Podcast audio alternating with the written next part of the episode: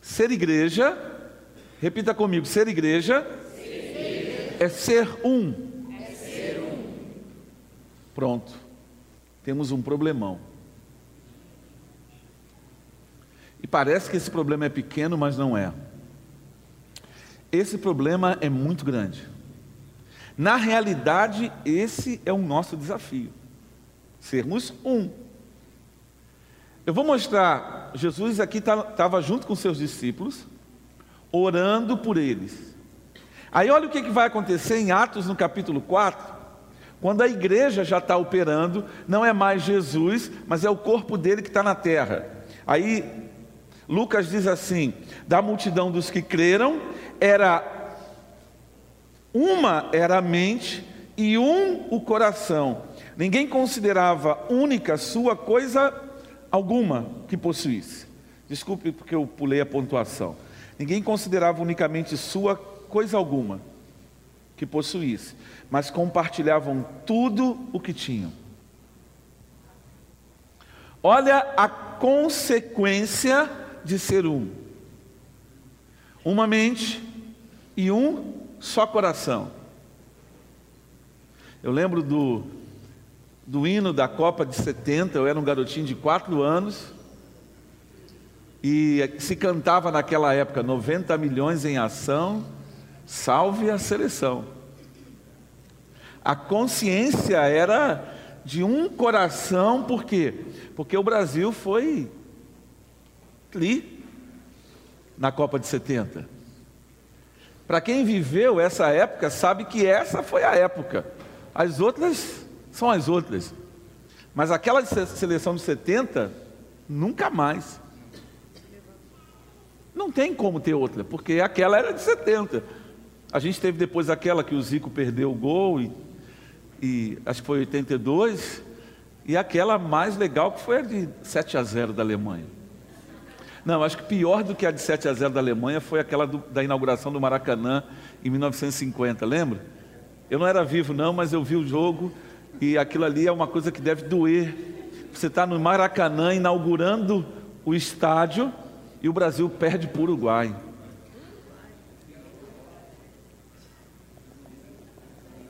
O povo chorava. O povo chorava. Porque aquilo tocava todo mundo. Já foi o tempo que o Brasil se unia por causa de um jogo de futebol, parava tudo. Parava mesmo, hoje a coisa mudou. E aí você vai entender por que, que mudou. Vamos lá. Olha só. Então aqui você entende, por esses dois textos, que ser igreja é ser um. Você consegue enxergar isso? Está claro para todo mundo? Sim ou não? Sim. Então, a gente vai avançar, mas nós vamos avançar voltando. Domingo passado foi a ressurreição, a gente olhou esse texto. Esse poder ele exerceu em Cristo, ressuscitando dos mortos e fazendo-o assentar à sua direita nas regiões celestiais, muito acima de todo governo e autoridade, poder e domínio, e de todo nome que se possa mencionar, não apenas nessa era, mas também na que há de vir. Efésios 1, 20 e 23. Vamos pular para o outro versículo? Deus colocou todas as coisas debaixo dos seus pés e o designou cabeça de todas as coisas para a igreja, que é o seu corpo, a plenitude daquele que enche todas as coisas em toda e qualquer circunstância. Então, o poder que ressuscitou em Cristo, ressuscitou Cristo, esse poder veio e colocou todas as coisas debaixo dos pés de Cristo. E aí pegou tudo isso e entregou para quem? Para a igreja. Então, a autoridade que Jesus conquistou na cruz, ele entregou para quem? Para um indivíduo? Não, para um corpo. Para a igreja. E aí você vai começar a perceber que a autoridade que está sobre a igreja não é nossa É aquele, exatamente, o Jean falou aqui, é aquele que é o cabeça. O cabeça, que é Cristo, conquistou a autoridade e entregou para o corpo, para que esse corpo seja um e manifeste a glória do Deus invisível no mundo visível. Esse corpo não é dessa terra. Repita comigo: se eu sou igreja, eu, sou igreja eu, não sou eu não sou daqui. Há um caráter peregrino. Se você pegar Paulo escrevendo ao jovem Timóteo, ele diz: nenhum soldado em serviço se embaraça com os negócios dessa vida. Por quê? Porque se você se embaraçar com os negócios dessa vida, você não vai conseguir servir a guerra. Aí, para mostrar esse poder, eu estava lendo esse texto aqui, e aí eu fiquei abismado, porque eu nunca tinha lido isso dessa forma. Mateus 16, 18. E eu lhe digo que você é Pedro, e sobre esta pedra edificarei a minha igreja, e, porta, e as portas do Hades não poderão vencê-la. E aí, a gente sempre lê o Hades, uma tradução do inferno. Mas eu fui olhar na versão amplificada, eu não botei o texto aí não para a gente ganhar tempo. E na, na mensagem, e eu, eu percebi que o autor estava se referindo à morte.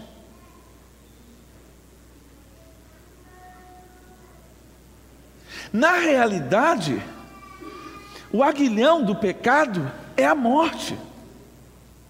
O poder que o, pe... o, pe... o poder que o pecado tem é o poder de matar. Então o problema não é o inferno, o problema é o pecado. E o que, que esse texto está dizendo? É que Jesus não seria vencido pela morte.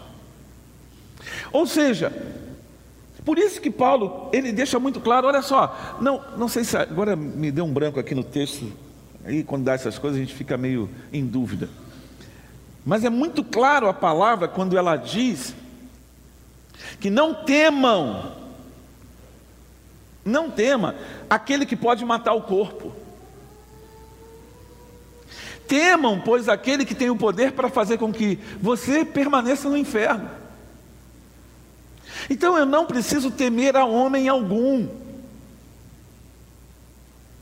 Você não precisa temer a nenhum homem.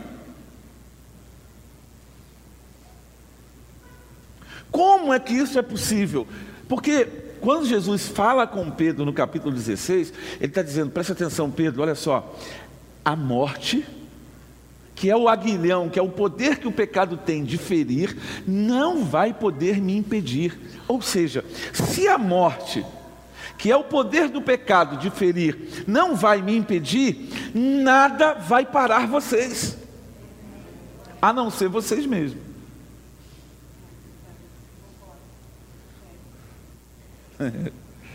nada vai parar você. Vou repetir: nada vai nos parar. Então vamos entender isso. Olha só. Arrumei essa imagem da armadura para mostrar. Olha a armadura do cristão.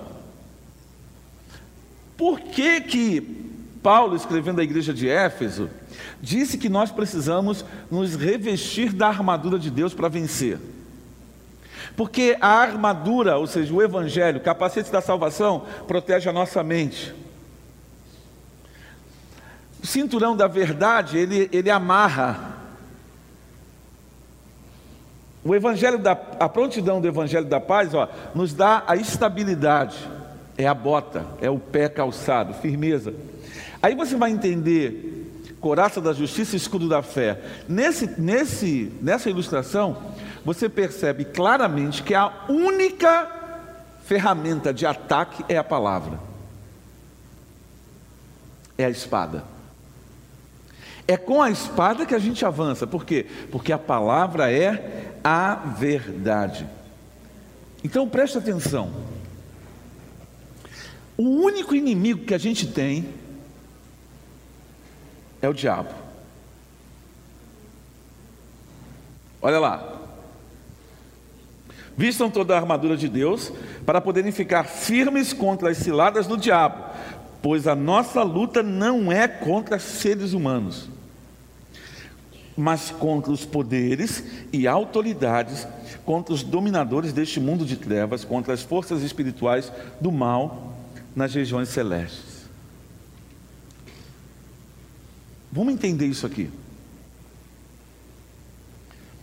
Aconteceu numa comunidade do Rio de Janeiro uma troca de tiro entre policiais e marginais. Um policial foi ferido.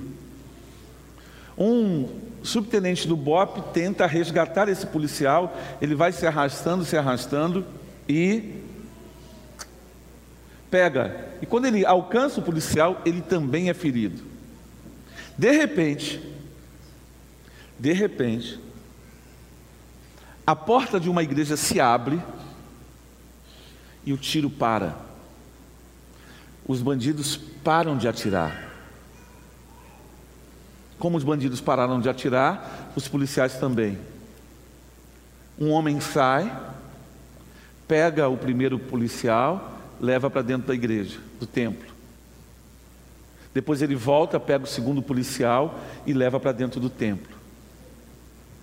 E aí uma das pessoas que estava nessa incursão olhou e perguntou: "Que autoridade é essa?" E esse homem é o homem que inspirou a, o, o filme do Bop. Não o Capitão Nascimento, o ator, mas o então capitão do Bop, que é a inspiração do filme. Aquele rapaz que, que mexe aí com segurança pública. E essa fala foi dita para dois pastores numa reunião, num fórum, quando ele olha para ele e diz: A situação está do jeito que está por culpa de vocês, porque vocês não tomam uma posição. Então você começa a entender que o problema não é o João, a Maria, eu não vou falar nome de ninguém, não é o João, a Maria, o José, o problema somos nós. Por quê? Porque nós não entendemos quem nós somos.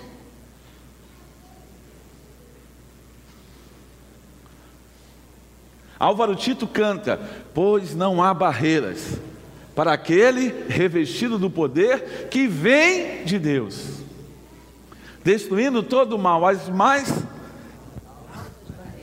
Tu irás transpor. Fala assim: em Cristo, eu posso todas as coisas, a abundância ou a falta.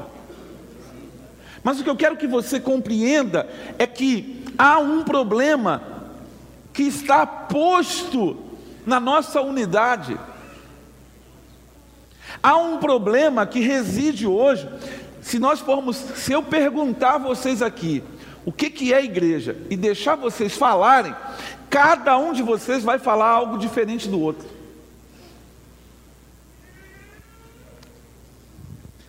Olha só, vamos avançar.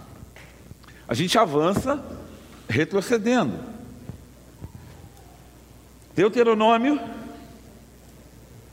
capítulo 6, versículo 10 a 12. Nós vimos esse texto domingo passado, nós estamos apenas na introdução, tá? O Senhor, o seu Deus, os conduzirá à terra que jurou aos seus antepassados, Abraão, Isaac e Jacó.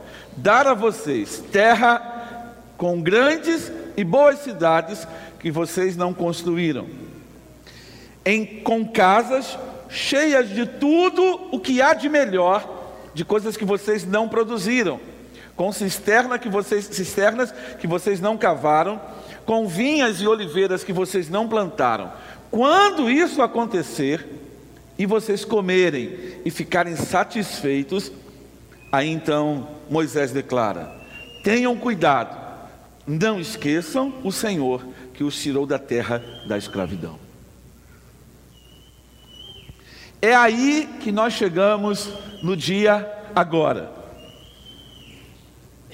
Ó, começa aí, ó.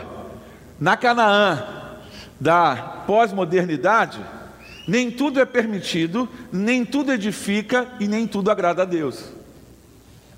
Por que, que eu estou falando a vocês? É porque nós estamos na Canaã da pós-modernidade. Nós estamos na terra que mana leite e mel. Por que, que essa terra mana leite e mel? Porque o Senhor nos colocou nessa terra para que nós frutificássemos nela. Lembra, vocês não me escolheram a mim, mas eu vos escolhi a vós e vos designei para que você, Jean, vá, para que você, Sabrina, vá, para que você, Diego, vá, produzam frutos e frutos que permaneçam. Aonde você vai frutificar? Em Angra dos Reis. Se nós fomos colocados nessa terra, é porque é nessa terra que nós vamos frutificar.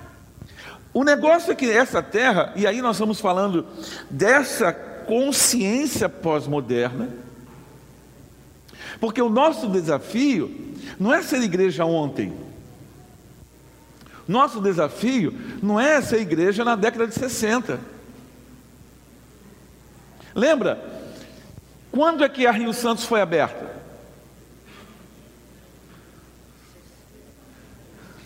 Hã? Ah, 60 e quando? Tá bom. Quem aqui já veio da Japuíba para cá pelo túnel? Andando. Andando. Você vinha, ia para Verome de quê? Quem trabalhou na Verome foi para Verome de barco. Quando é que você começou a trabalhar na Verome que você ia de barco para Verome? Quando? 73. Ontem. Você tinha que ir para Verome como? De carro de barco? Não, de barco.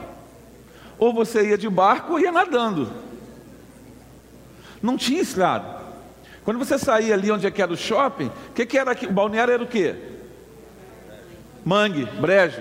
Quem teve a oportunidade de comprar casa no balneário, mas não quis, porque era mangue? Não fala não. Teve oportunidade? Seu pai teve a oportunidade de comprar casa lá, né? Mas não, vou comprar casa nesse charco. Seu pai também? Pois é. é isso aí. Oi.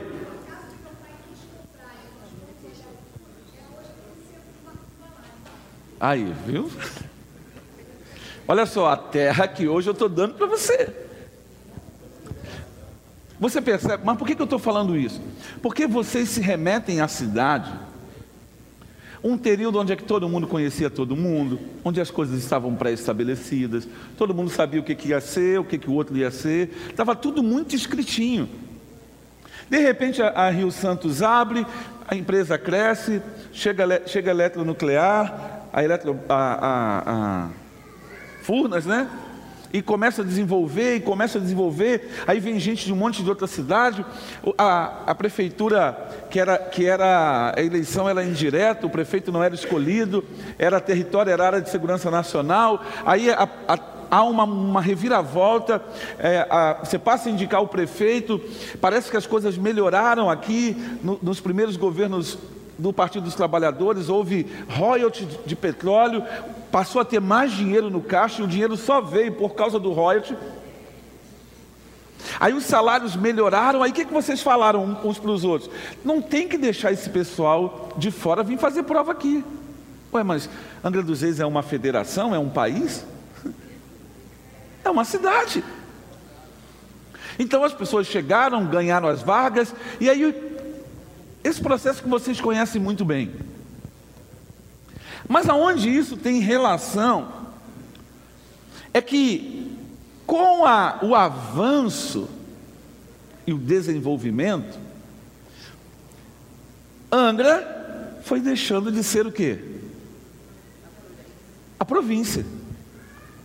Angra foi deixando de ser Angra. E aí a gente agora vive uma situação que a gente não esperava, porque ninguém esperava que o consumo de drogas atingisse o nível que atingiu, e nem que houvesse uma. Um, os, os, os empreendedores do tráfico não poderiam olhar para essa província e dizer: não, vamos lá e vamos tomar as lojas que vendem drogas e vamos ficar com elas para nós e vamos fazer o terror, porque ninguém pensou que a coisa ia ficar assim. E é exatamente esse o ponto que a gente começa a perceber como não, isso não é um fenômeno de Angra dos Reis. O fato da gente deixar de ser província é fruto de uma mente, mas não é uma mente humana, é uma mente sistêmica. A pós-modernidade é um sistema. E aí, se você olhar para o povo de Israel, qual foi o problema do povo de Israel? Perda da identidade nacional. Qual é o problema da igreja hoje? perda da identidade de ser igreja. Agora, deixariam de ser o povo de Deus. Isso foi o que aconteceu com Israel. Para nós, Irá, não existe essa possibilidade. É impossível, repete comigo, é impossível, é impossível. A, igreja a igreja deixar de ser igreja. sempre vai haver um remanescente.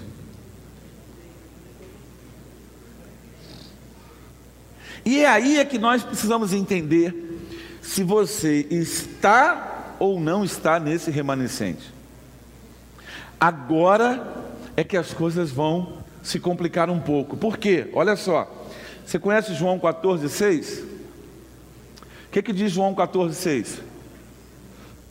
Não sabe, né? Quem sabe o que, que diz João 14, 6? Vai, conhe... conhecereis a verdade, e a verdade. Não, não, não. Isso é João 8,32, desculpe. Eu sou o caminho, a verdade e a vida. Me deu branco.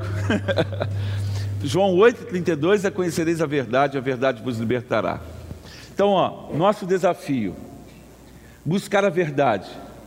Verdade, quem é a verdade? Jesus. Então, buscar a verdade é redefinir as nossas crenças. Porque a verdade é uma só. Não existe a minha verdade, a sua verdade. A verdade é uma pessoa. A verdade não é uma ideia. A verdade não é um conceito. A verdade é uma pessoa, o caminho é uma pessoa. Então, quando eu falo de definir o caminho, eu estou definindo a minha identidade. Quando eu falo de viver a, a, vida, eu estou falando de tomar decisões que são coerentes com essa vida. É uma pessoa.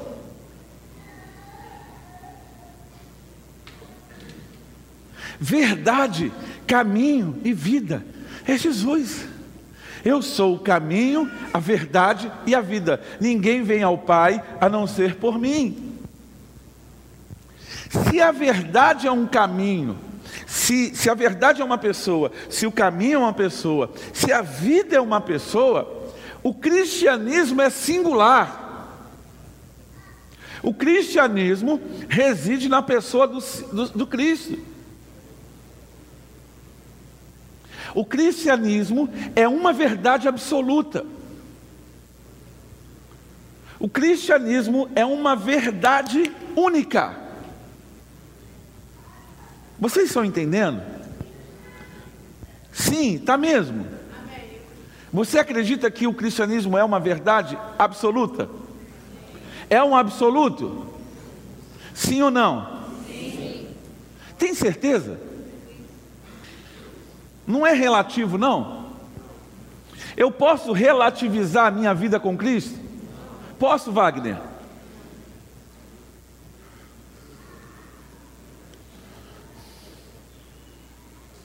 Posso ou não posso, irmão? E aí, Edson? É absoluto ou não é absoluto? Ué, então como é que a gente faz? Vamos fechar a porta, vamos para casa, porque a gente se relaciona como se essa verdade fosse relativa e ela não é relativa. O nosso modus vivendi, A nossa forma de viver é como se essa verdade fosse relativa, e ela é absoluta. Não existem relativos na vida cristã. Beleza? Está todo mundo concordando? Estamos sendo concordes no falar? Sim ou não? Sim. É um absoluto ou não é? Então, ponto. Vamos lá. Aí a gente entende o plural versus o singular. Por quê? Porque nós somos um povo singular vivendo numa sociedade plural. E aí o que é ser plural? Você vai entender. É isso aqui, ó. Foi. A pluralidade de escolha sempre existiu. O que, que Josué disse para o povo? Escolham hoje. Escolham hoje. O livre-arbítrio, ele foi posto por quem? Por Deus? Sim ou não? Eu estou indo rápido. Eu estou percebendo que vocês estão meio.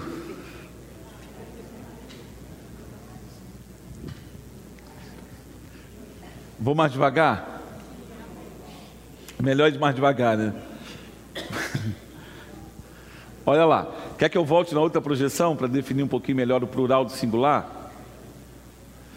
Então nós vamos avançar um pouquinho que você vai entender. Ó, liberdade de escolha. Vou usar o exemplo que eu usei semana passada, ou terça-feira, que eu não lembro. Nós vamos fazer agora, vamos economizar dinheiro, nós vamos comprar arroz, todo mundo junto. Agora, vamos comprar arroz. O arroz vai ser argolinha, sim ou não? Sim ou não? Você prefere arroz agulhinha ou parbolizado? Não, integral.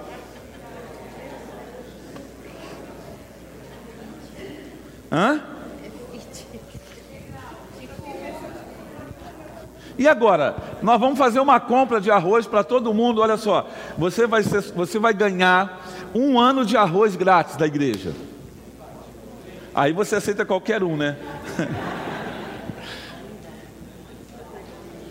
Mas olha só, o arroz integral, parbolizado e o, o agulhinha. Tipo 1, tipo 2 e o sem tipo. Então você tem três modelos de arroz. Ele vem em embalagens de 5 quilos, de 1 quilo mas quando você era pequeno, lá em Caixa Prego do Norte, você comprava saca de 60 quilos, que era muito mais barato. Lembra? Mas agora nós somos uma sociedade plural, então você não compra mais arroz de 60 quilos. Você compra arroz na, na embalagem de um quilo.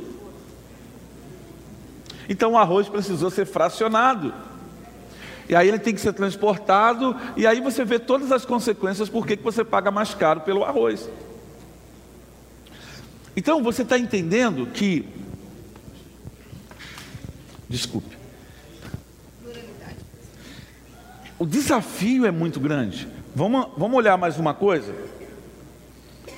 Contudo, essa pluralidade está produzindo uma consciência de eleição.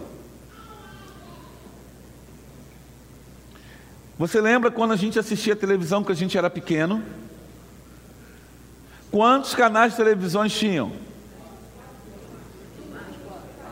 Quatro. Cinco, TV educativa. Você tinha cinco canais de televisão. Aí no sábado, quando acontecia aquele filme que ia passar, ninguém saía de casa, não é isso? Três que pegavam. Tá bom. Agora, vamos fazer o seguinte: vamos nos reunir para assistir um filme? Esse eu já vi. Dublado ou legendado?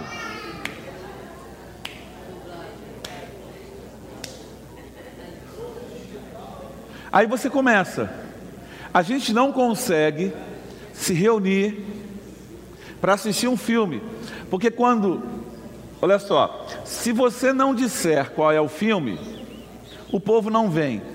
Ele vem, se descobrir o filme na hora, ele não assiste, porque eu já vi, porque eu não gosto desse ator, porque eu não, ah, filme legendado eu não vejo, filme isso, aquilo, e a gente não consegue, a gente não consegue um ponto de convergência para assistir um filme. Não é? Jorge, quando você reúne a juventude para assistir filme, é fácil? Porque se você falar o nome do filme, não vem. Eu já vi. Ainda tem aquele a Malequita, que o filme está acontecendo e ele começa a contar.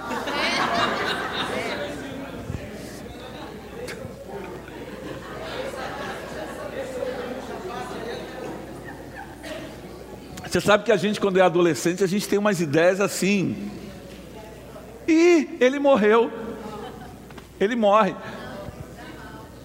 Tá bom. Olha só. Preste atenção. Veja bem se nós não estamos tomados por essa consciência de eleição. Tudo que a gente faz, a gente escolhe.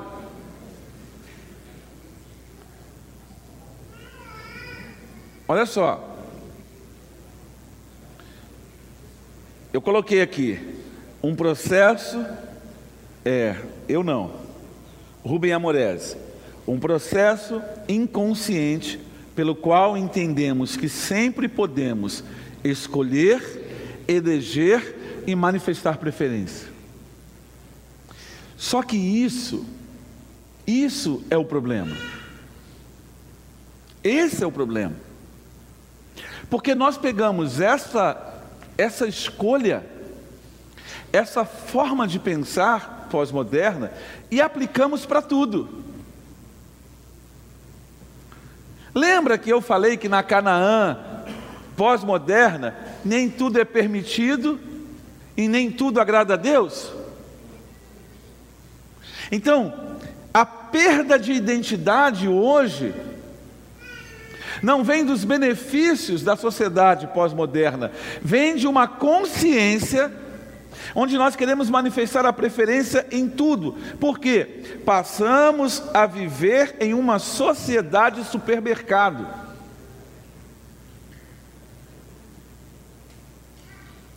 Veja, sociedade supermercado. Você vê hoje mulheres adultas perguntando para uma criança de três anos o que, que ela quer comer.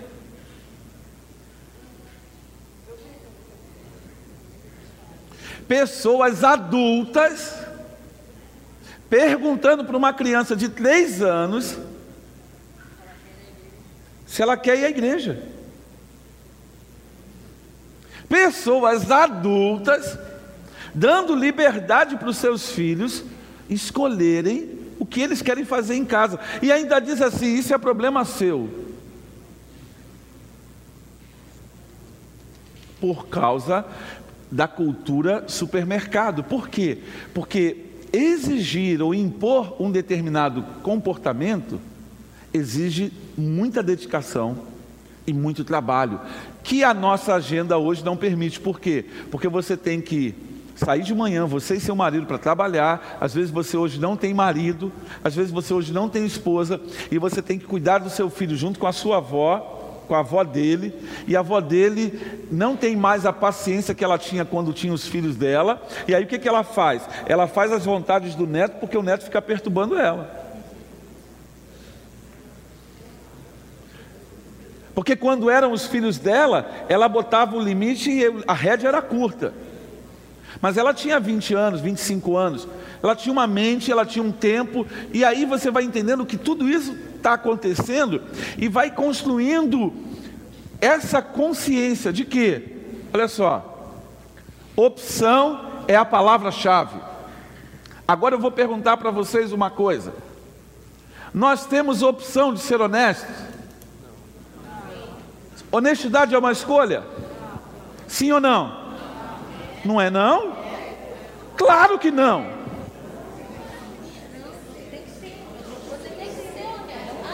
Ah, ah. Eu ia pegar você de pau, hein? Então, então, então, olha só. Vou perguntar para vocês, respondam para mim. O cristianismo é uma, um absoluto? Sim ou não? Sim. É um absoluto? Então a gente tem a opção. E ah, então ser honesto. A gente pode escolher aqui: ser dizimista, ser marido de uma só mulher, obedecer pai e mãe, obedecer autoridade, honrar. É uma opção, mas a gente vive como se fosse, isso fosse uma opção. Se afastar da comunidade de fé é uma opção? É? O segundo o Evangelho, Hebreus deixa muito claro que a gente não deve deixar que nenhuma raiz de amargura brote. E aí você começa a perceber que o ser igreja hoje é, é, traz uma consequência danosa. Por quê? Em um supermercado, minhas escolhas estão baseadas em minhas preferências. Nossa consciência está baseada naquilo que a gente prefere. E o que a gente prefere tem a ver com aquilo que nos dá prazer.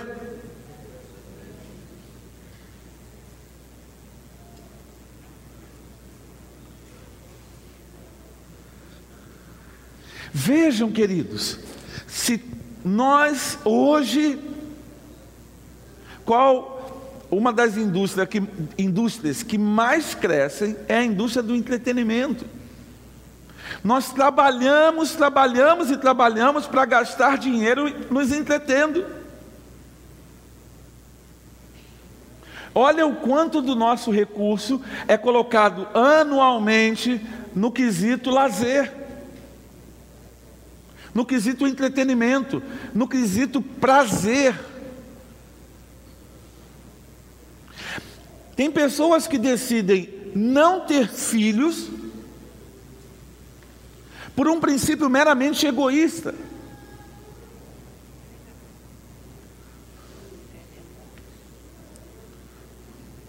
Então você vai percebendo que, se as minhas escolhas são definidas por aquilo que me dá ou que é a minha preferência, qual é o passo seguinte? Olha só, se nós estamos numa sociedade, porque a sociedade pós-moderna é uma sociedade supermercado. Há uma consciência. Aí você vai perguntar assim: não, mas eu não faço assim, não, faz. Você só não percebe que faz. E aí você vai entender por que, que em Deuteronômio no capítulo 6, Moisés chegou para o povo e disse para eles: Olha só, ouçam Israel, o nosso Deus é um, ame ao Senhor teu Deus de todo o seu coração, ame ao Senhor teu Deus com toda a sua força. Aí você vê Jesus resumindo a lei e os profetas em dois mandamentos: amar a Deus sobre todas as coisas e ao próximo como a si mesmo. Então, amar é uma opção? Não.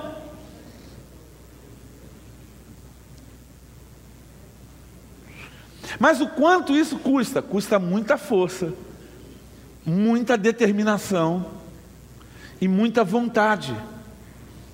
Por quê? Olha essa frase. Cada um age de conformidade com a sua consciência. E a sua consciência é moldada por seus interesses. Aí é que está o ponto.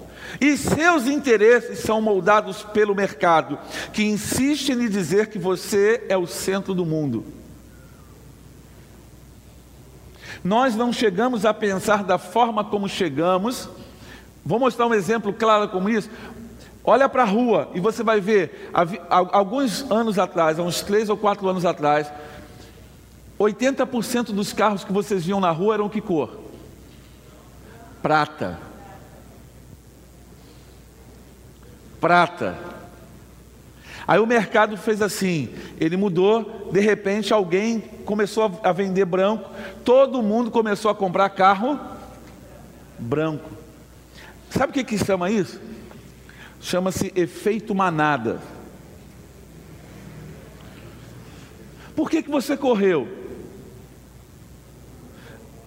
Eu vi todo mundo correndo. Ué. A irmã compartilhou comigo que ela estava num lugar, ela ouviu um tiro, todo mundo correu, a outra não ouviu nada e perguntou assim: por que, que você está correndo? Ela, porque eu vi um tiro, aí ela perguntou para ela, mas por que, você correu? Eu falei, eu vi a Cleide correndo, vou correr também. Isso é efeito manada. Isso, gente, olha só. Isso é fenômeno da sociologia. Aí você está dizendo isso aqui, ah, isso aí é história do pastor. Não é não, isso aí é, é, é cadeira de faculdade. Sociologia é algo que estuda as relações entre as pessoas. Irmãos, vocês estão vendo aí a polêmica do Facebook com os algoritmos, com os seus dados. Por que, que você clica, procura lá, é, shampoo, não sei de que, aí no seu computador começa a aparecer oferta de shampoo, oferta de shampoo, oferta de shampoo. Isso é algoritmo, são números que calculam segundo a sua preferência. Isso não é brincadeira. Você acha que você chega num bar e, e, pede assim: eu queria um refrigerante, eu queria mineirinho. Quem é que chega num bar e pede mineirinho? Ninguém. Quem chega num bar e pede chapéu de couro? Ninguém. O pessoal chega no bar e pede o quê? Coca-Cola. Aí você vai dizer assim: ah, não. Eu peço, eu não peço Coca-Cola, não. Eu peço um suco mais. Coca-Cola. Ah, eu peço um mate leão. Porque eu não bebo Coca-Cola. Coca-Cola. Por quê? Porque a Coca-Cola percebeu e foi lá e comprou. No Nordeste comprou Jesus, Guaraná Jesus, que é rosa. Eu não sei como é que é esse Guaraná. Comprou Guaraná Jesus, comprou Mate Leão, comprou suco Del Valle, comprou suco Capo, comprou suco Mais. E água, essa, esse suco aí, Bela Isha, é, como é que é o nome? É esse negócio aí. Daqui a pouco eles vão comprar também. Hã? Vão comprar, por quê? Aí você olha para a Jesse Lever. A Jesse Lever é dona de quê? Tudo. Você chega nos Estados Unidos, tem, tem que bom. Você chega na Europa, tem que bom. Aí você vai entender por que, que o mundo está se globalizando. Você vai em qualquer lugar do mundo, você encontra os mesmos carros. E não era assim. Por que está tudo virando uma aldeia, uma aldeia onde todo mundo faz a mesma coisa, onde todo mundo veste a mesma coisa? Porque é um mercado, só que a nossa vontade não é determinada. Ah, quer ver? Olha só. Quantos cristãos aqui fizeram churrasco na Sexta-feira Santa? Não, porque Sexta-feira Santa é dia de comer peixe. Nunca entendeu isso porque isso é do mercado. Isso não tem nenhuma relevância bíblica. Mas você vê as pessoas reproduzindo o mesmo comportamento sem reflexão. E ainda fala para o outro assim: você vai fazer churrasco na sexta-feira? E as pessoas compram peixe. Ah, no ano novo você vai e compra o quê? Agora a gente vive num país tropical e no final do ano, dezembro, um sol de 45 graus, a gente faz castanha, algo calórico, rabanada. A gente só faz comida cal calórica, cara. Ah, pastor, então você não vai comer mais rabanada? Não, não é isso, abençoado. Hã? Você está entendendo? Olha só.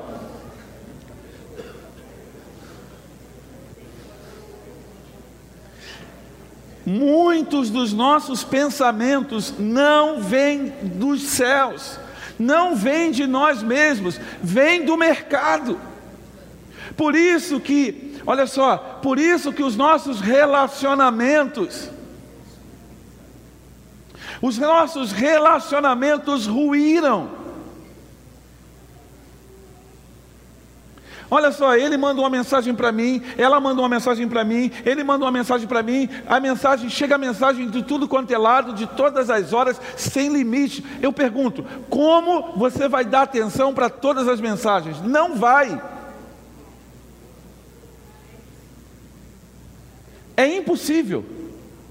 Aí eu vou perguntar para você: como é que a gente passa na rua? Carlinhos, como é que a gente passa na rua, vê um cara moribundo e a gente não vê?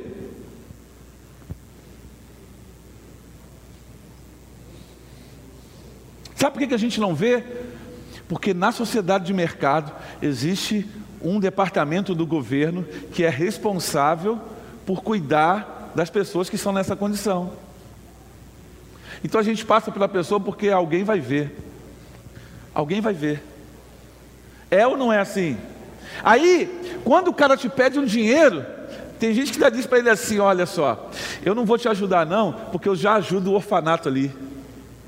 Ou seja, eu pago alguém para cuidar de criança, então eu não posso te ajudar, porque a gente não aguenta receber todas essas informações, tudo isso que vem chegando para a gente, não tem como a gente processar, por quê? Porque a gente não aguenta.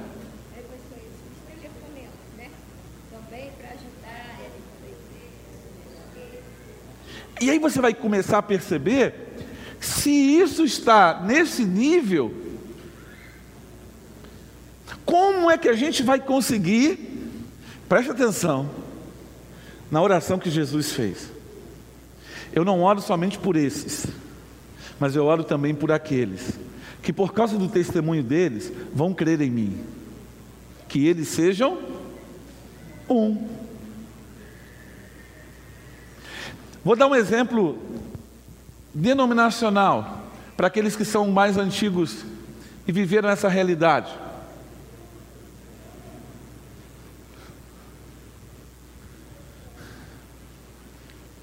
Até a década de 90, nós tínhamos uma editora, certo? Que produzia literatura, correto? Sim ou não? A mesma literatura para o Brasil inteiro. Correto? Essa, essa, essa editora entrou em crise. Por má gestão, pelo que for, entrou em crise. Desde que ela entrou em crise, vocês começam a entender que a descontinuidade da da literatura.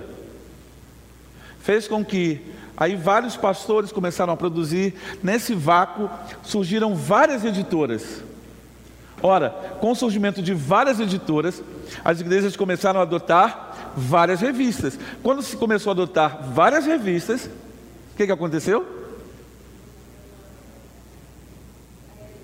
Cada uma foi para um Agora você vou te botar mais, mais uma pulga atrás da sua orelha. Quando a gente tinha, Rony, quando a gente tinha literatura, o que, que a editora fazia? Na capa da revista ela botava assim: estudo para janeiro, fevereiro e março. Não era por trimestre? Aí o que, que o cristão fazia com a revista? Ele estudava a lição, quando ele terminava a lição que ele estudou, palavras de Deus, ele dizia assim: essa revista não serve. Por quê? Porque ela é de janeiro, ela é de fevereiro e ela é de março. Agora nós precisamos comprar a literatura desse trimestre. Aí no ano seguinte a gente não podia voltar àquela literatura, porque o povo na igreja dizia: essa revista é velha. Os cristãos ou mandavam a revista de volta para a igreja ou jogavam fora. Por quê? Porque era revista velha. Sim. Mas você vai percebendo a consciência pós-moderna. Como muitas coisas que foram feitas foram feitas por causa do mercado. Aí você pega Jesus dizendo: Cara, vocês têm que ser um. Agora você percebe o desafio que nós temos para sermos um?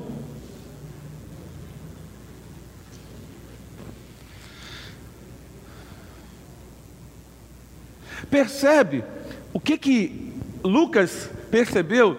E esse foi o segredo da igreja do primeiro século da multidão. Primeiro se converteram três, depois cinco, não, dois, né? Cinco mil pessoas. O texto diz: da multidão dos que criam, um só era a mente, e um só era o coração.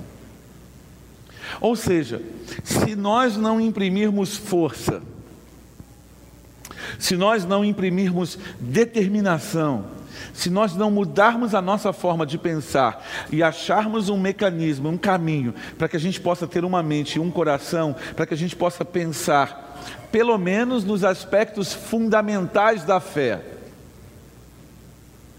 nós possamos convergir. Porque, como corpo em Cristo, nós não convergimos. Porque cada um continua fazendo aquilo que lhe é peculiar. Só que essa, aí você vai entender. Presta atenção. Olha só, Deus. Olha só, Michele. Satanás fez o quê? A pós-modernidade é preparar a mentalidade humana para quê? Para o governo de quem?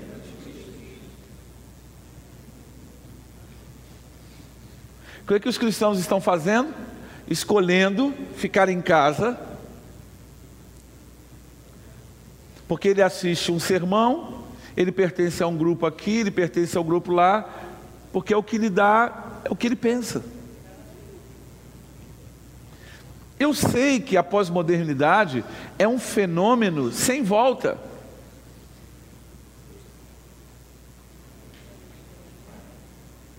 Aí eu pergunto para vocês: é uma opção?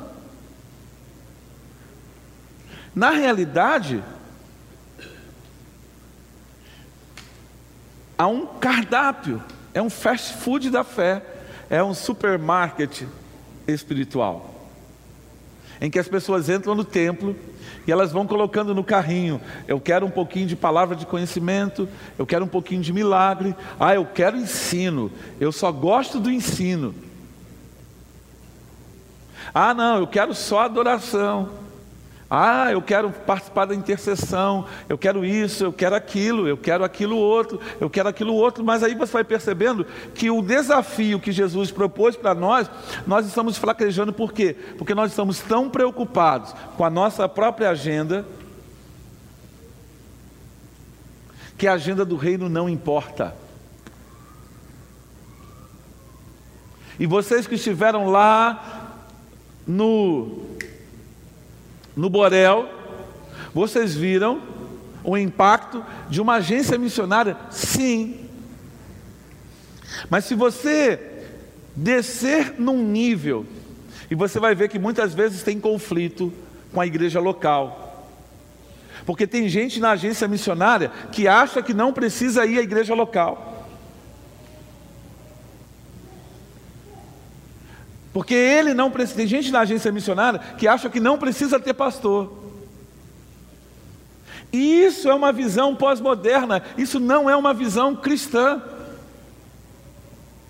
Isso é uma visão mundana. E aí você vai entender que todos nós, em algum aspecto, estamos envolvidos de mundanismo. E nós precisamos parar de pensar como pensamos. Não só vocês, eu, todos nós precisamos rever o nosso posicionamento em função de quê? Da verdade. Então, ser igreja nessa nesse tempo é um desafio. Celebrar 70 anos hoje é um grande desafio porque a gente tem que olhar para frente. Nós chegamos até aqui, agora, como nós chegamos até aqui, fazendo uma análise profunda disso e entender como nós vamos chegar lá. Como eu vou pegar aqui a minha tocha e eu vou correr a minha carreira, porque a vida cristã é uma carreira, e vou entregar aqui, ó, para o meu filho, para minha filha, segura aqui a tocha. E ele vai levar a tocha lá.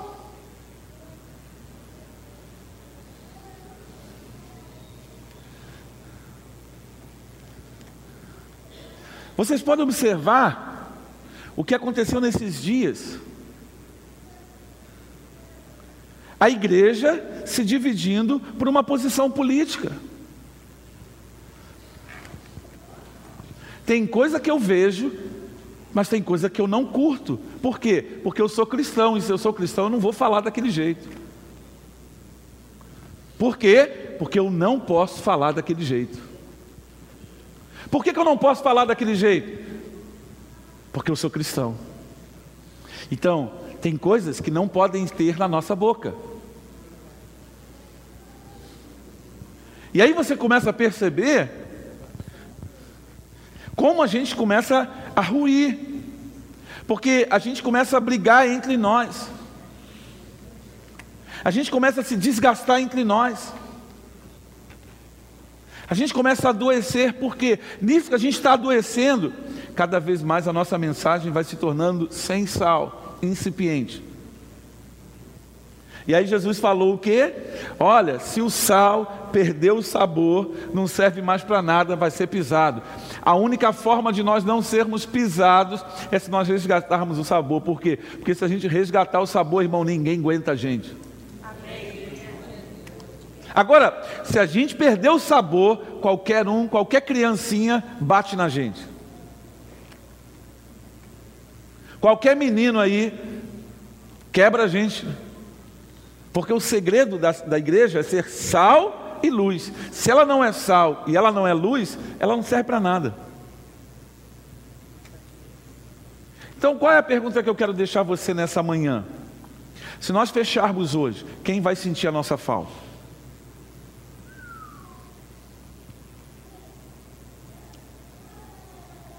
Eu tenho que me alegrar no Senhor muito porque eu estou fazendo 70 anos.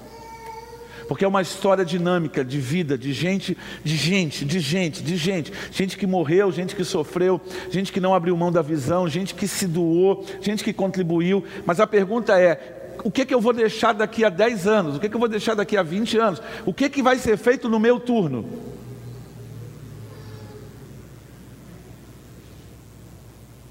Então o desafio que a gente tem é responder essa pergunta. Minha oração não é apenas por eles, rogo também por aqueles que crerão em mim por meio da mensagem deles, para que todos sejam um. Eu pergunto: quem está nascendo na igreja hoje? Está tendo consciência de unidade?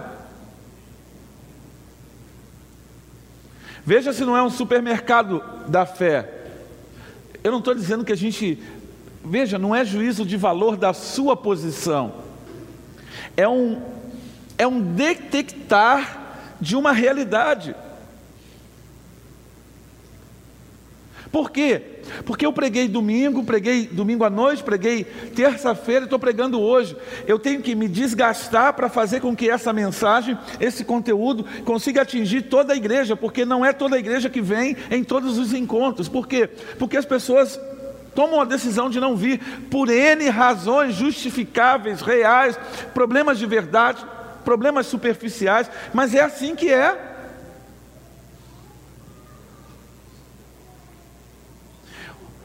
Eu não estou falando de uma, perspe uma perspectiva pessoal, não. Eu, eu estou diagnosticando um problema que nós estamos enfrentando, que não somos nós, é a igreja de Jesus. Porque isso é um problema para toda a comunidade.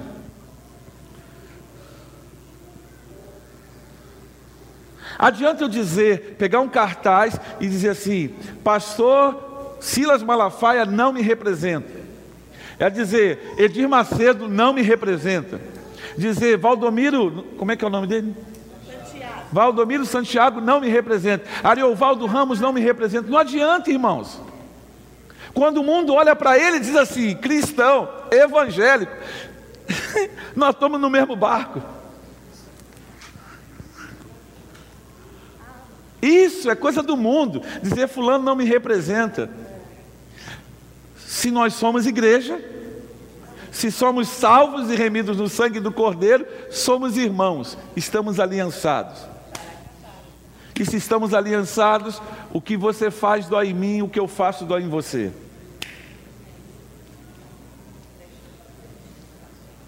Hã? É.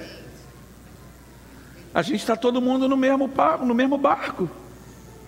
Por quê? Porque quando o céu olha para nós, ele não vê a Assembleia de Deus, ele não vê Silas Malafaia, ele não vê nada disso, ele vê um povo.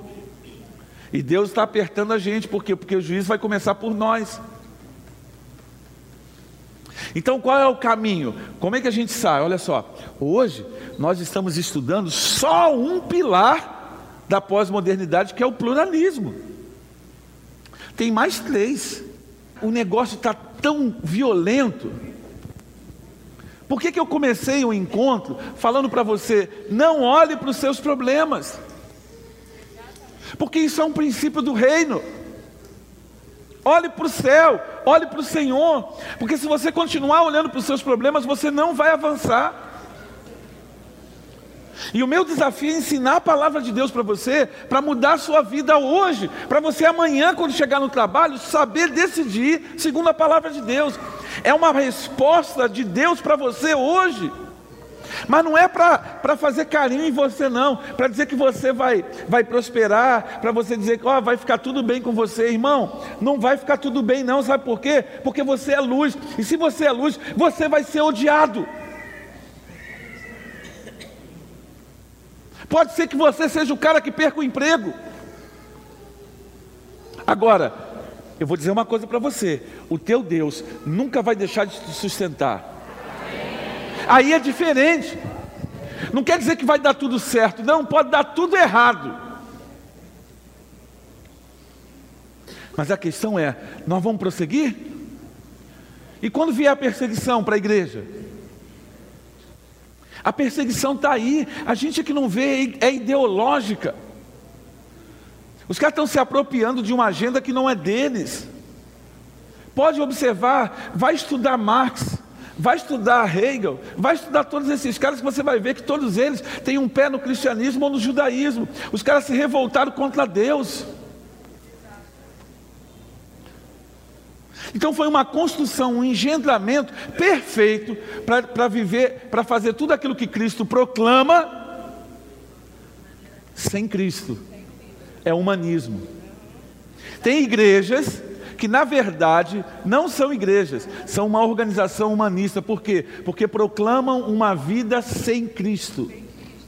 É impossível viver a fé cristã sem Cristo. Se eu e você estivermos vivendo uma fé cristã onde Cristo não esteja crucificado, onde eu não tenha que negar a mim mesmo, onde eu não tenha que matar a minha carne, onde eu não tenha que tomar a cruz todos os dias, é humanismo, não é evangelho. Por isso que muita gente não consegue avançar na vida, porque está vivendo um cristianismo humanista, baseado em si mesmo, não no Cristo ressurreto. Irmão, cristianismo pre, pre, olha só, preconiza cruz. Ei, você vai ter que ir para a cruz. Ei, você vai ter que pegar o seu celular e jogar fora. Você vai ter que pegar o seu celular e martelar ele. Por quê? Porque é pelo seu celular que está entrando tudo que é ruim na sua vida.